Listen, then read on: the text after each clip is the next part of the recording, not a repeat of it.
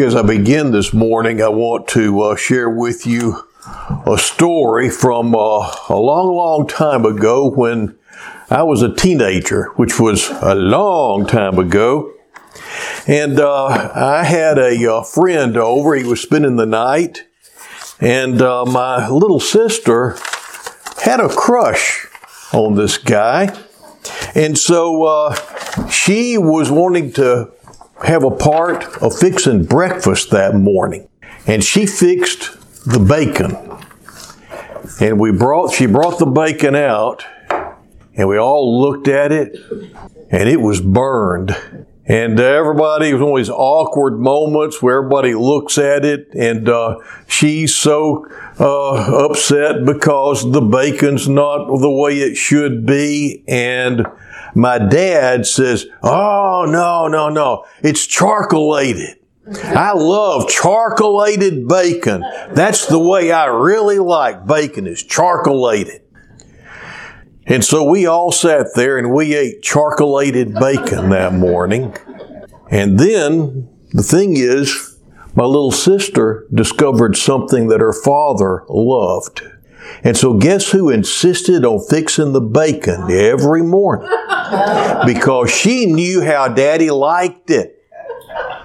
And so we, I don't know how many mornings we had to eat charcoalated bacon before my mom said, Joe, you're going to have to tell her that you don't like burnt bacon. He hated to do it because the reason why he said that was he was wanting to make her feel better. But he didn't tell the truth, and it wound up making everybody miserable.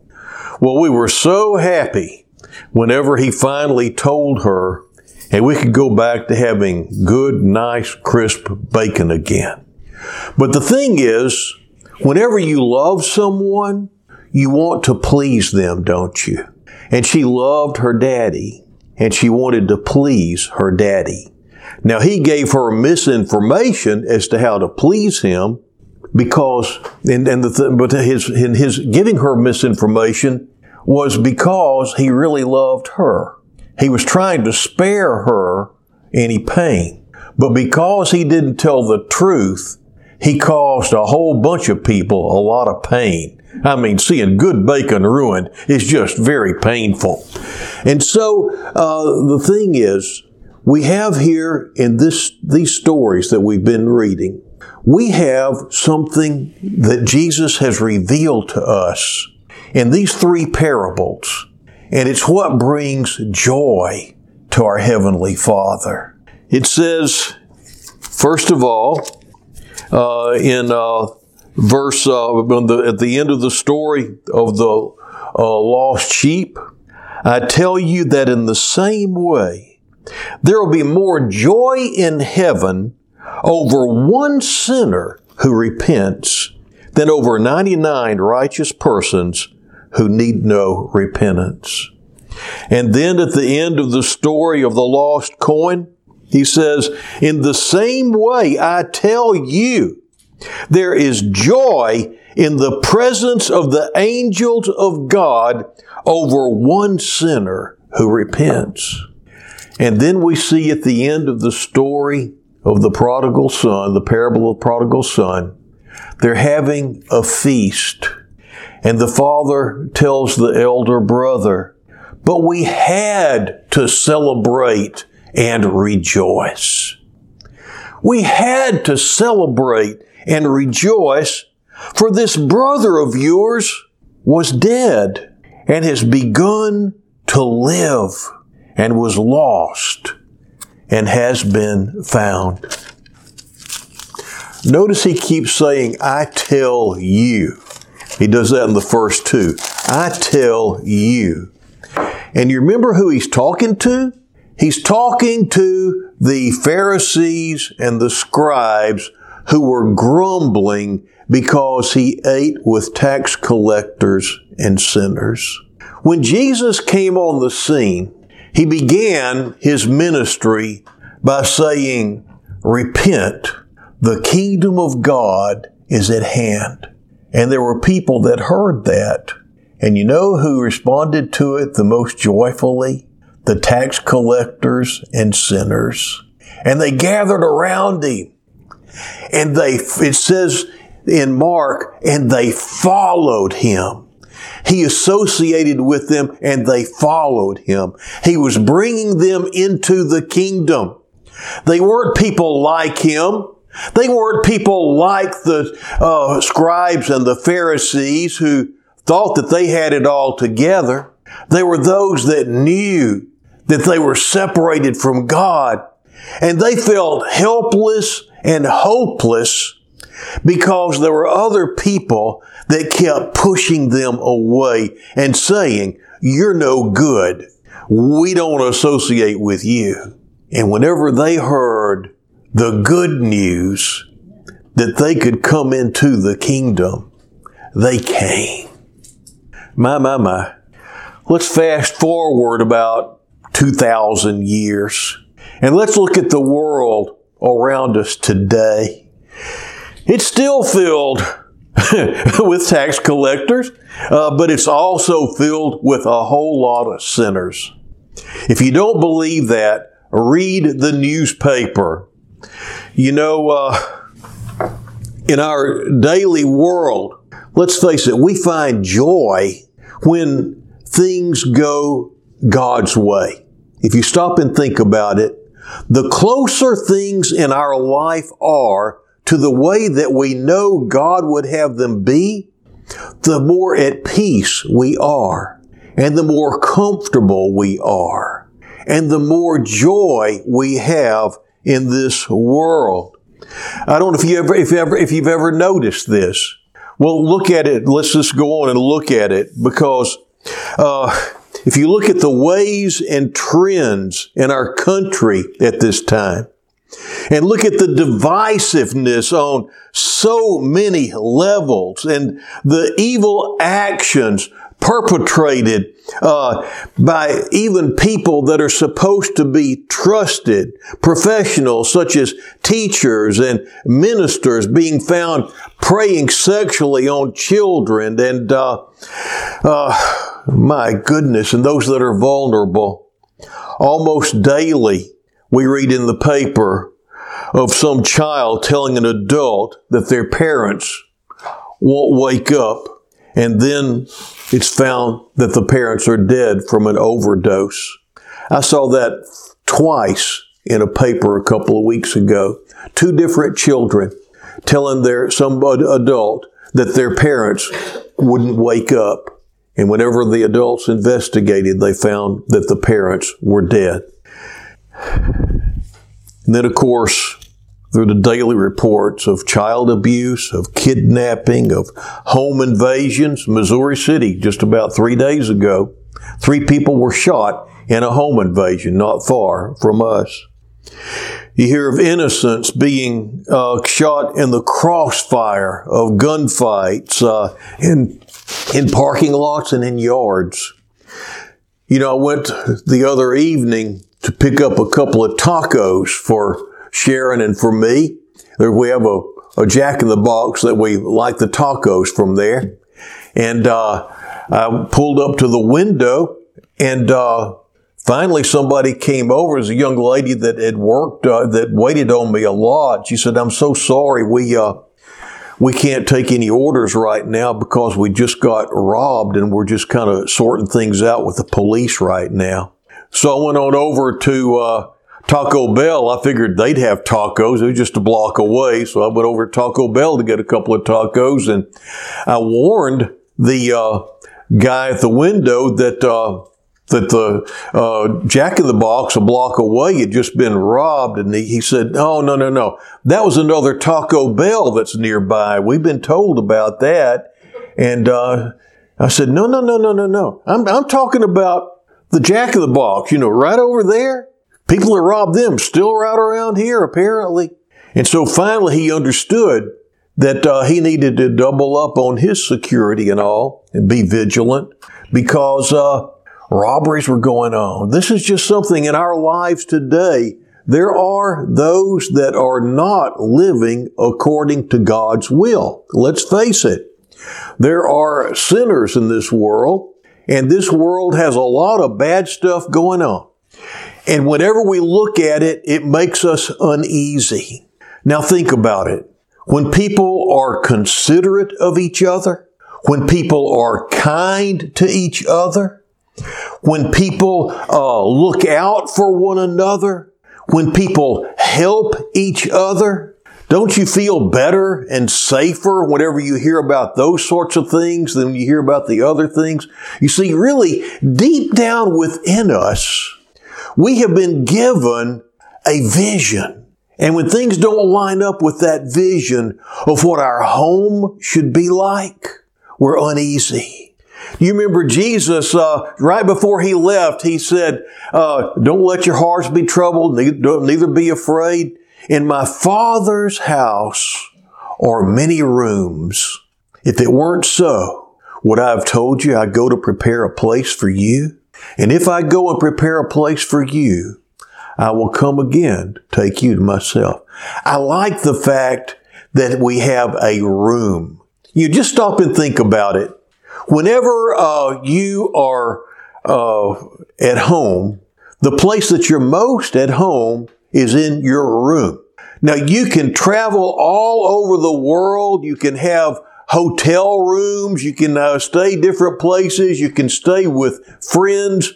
But the place where your home is, is where your room is, isn't it? And yet, even here where we have our home and we have our room, we still sense we're not really home yet. Because we're not. We're not totally home yet. Our home is where our room is. And Jesus has gone and He's prepared a room for us. We're not home yet, but we step into God's kingdom and we start heading home in this world. It's not something that we have to wait for. And so when he said that the kingdom of God is at hand, and those sinners responded and they entered joyfully into the kingdom. They were in a different world. All of a sudden, they were home, even though they knew there was a home waiting for them. And that's the way it is whenever we finally repent and come to Him. And whenever we repent and turn from being a part of the problem like we were just talking about here and start being a part of the solution. Whenever all of a sudden the Lord's Prayer becomes real to us, whenever we pray, Thy kingdom come, Thy will be done on earth as it is in heaven, when we start living out of that, there's joy in heaven because one of his children has come home. Now, the tax, not the tax collectors, but the Pharisees and the scribes were religious people, but they were keeping people from coming home. And we need to check ourselves today because there are many, many people that are very, very sincere about their religion that are keeping people out of the kingdom of God. It's so sad. they do it several different ways. First of all, you remember Jesus' message began repent. Instead of doing that, they're wanting to do like my dad did with my little sister and tell people what's going to make them feel good right now. And so they'll say, oh, no, no, that's not a sin. You know, sin doesn't matter anymore you know, and, and those things, anyway, they'll, they'll say, you know, you don't need to worry about that. It's just that God loves you. But the thing is, it says that there is joy in heaven when a sinner repents. And if you're telling them that there's no need to repent, then you're keeping them out of the kingdom of God. I'm afraid that uh, there are a lot of Methodists that have bought into that And it's really, really sad. And it's what's brought us to this place where this, there's this tremendous division in our denomination and we're getting ready to split because of it. Because there are those people that think that words like salvation, uh, repentance, uh, uh, eternal life, that these words mean something. And the thing is, remember, Jesus was telling us what brought joy to God. What brings joy to God? What brings joy to our Heavenly Father? What pleases Him is when we repent and enter into the kingdom and when those that we love repent and enter into the kingdom. There's joy in heaven. And it's not, first of all, notice it's not, it doesn't say that the angels rejoice. It says there's rejoicing in the presence, or there's joy in the presence of the angels. That there's joy in heaven, and that joy begins with God. It begins with our Heavenly Father. And what we need to do today is just examine ourselves and make sure that we are listening to the right person and not listening to the wrong people. Because the scribes and the Pharisees, like I said, they were very sincere, but they were listening to each other. It says other places he accuses them of measuring themselves by themselves instead of by the Word of God. And whenever he was asked what the uh, most important law was, what the most important rule was that they should follow, remember what he told them? You shall love the Lord your God with all your heart, with all your soul, with all your mind, and all your strength. And then he said, and the second one was likened to it. You'll love your neighbor as yourself. So, if you're doing that, if you're loving God with all your heart, with all your mind, with all your soul, with all your strength, you are going to want to be saved. You're going to want to be in His kingdom. And you are going to want those close to you to be there too. I can remember James Dobson talking about the time y'all, most of y'all are too young to remember Pistol Pete Maravich. Let's see. If you ever heard the name and know who Pistol Pete Maravich is, raise your hand. About, oh wow, okay. I didn't know y'all were that old. Uh, anyway, Pistol Pete Maravich was a great basketball player, and he was a friend of uh, James Dobson's. He was a great Christian guy, but he died unexpectedly. And Ryan, it seemed to really trouble his son, Ryan, who got to shoot hoops with Pistol Pete Maravich sometime. And uh, James Dobson and Ryan were out shooting basketball one day after this, and the time was right. And he said, Ryan, I want you to know that one of these days I'm not going to be around anymore. But whenever that happens, just like with Pete, I want you to know, don't worry about me. I'll be fine because I will be with my Heavenly Father and I will be okay. But there's one thing I want you to promise me, and that is that you will be there. Promise me that you will be there. That is a conversation that each one of us needs to have with our kids. In today's society, in today's language, people are one, I mean, to today's world, we're wondering why Kids aren't coming to church. Why, whenever they graduate from high school, they don't attend anymore? Why we're losing? Listen to the language in your home. Do you ever talk about the fact that people are lost? Do you use the word salvation ever? Do those words, do religious words connected with God's holy word, are those used regularly in your household?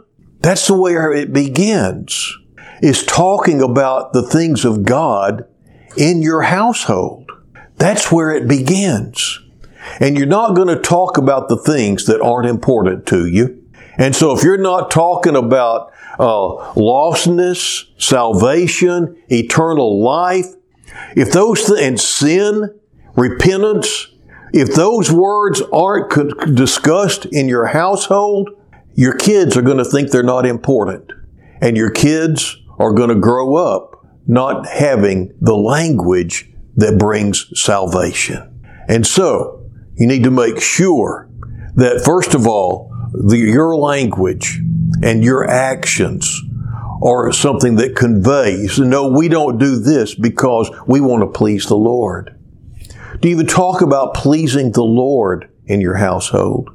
Does that enter into your decision making? Does it enter into, and do you discuss it uh, in your decisions in front of your children about whether this is pleasing to God or not?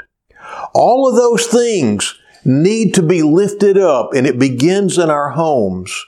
And these things have been lost from many Methodist homes, from many Baptist homes, from many Pentecostal homes. And people wonder why people are drifting away from the church. It's because the salt has lost its savor. And what did Jesus say? If the salt loses its savor, wherewith will it be salted? So we know what brings our Heavenly Father joy. People entering into the kingdom. Let's pray. Heavenly Father, as we bow before you at this time, we pray that you will just help us to quit listening to those that uh, want to keep us from your kingdom and that instead we'll listen to you and that we'll listen to your word, Lord, for it's whenever we love someone, it's so important that we listen to them and then do those things that we know will please them. And so, Lord, we pray that you'll help us to see the ways that we can please you from your word. And then we pray, Lord, that you'll help us to invite others into your kingdom. So, big Lord, we just pray that you'll help us to bring joy to you and joy to heaven. In Jesus' name, amen.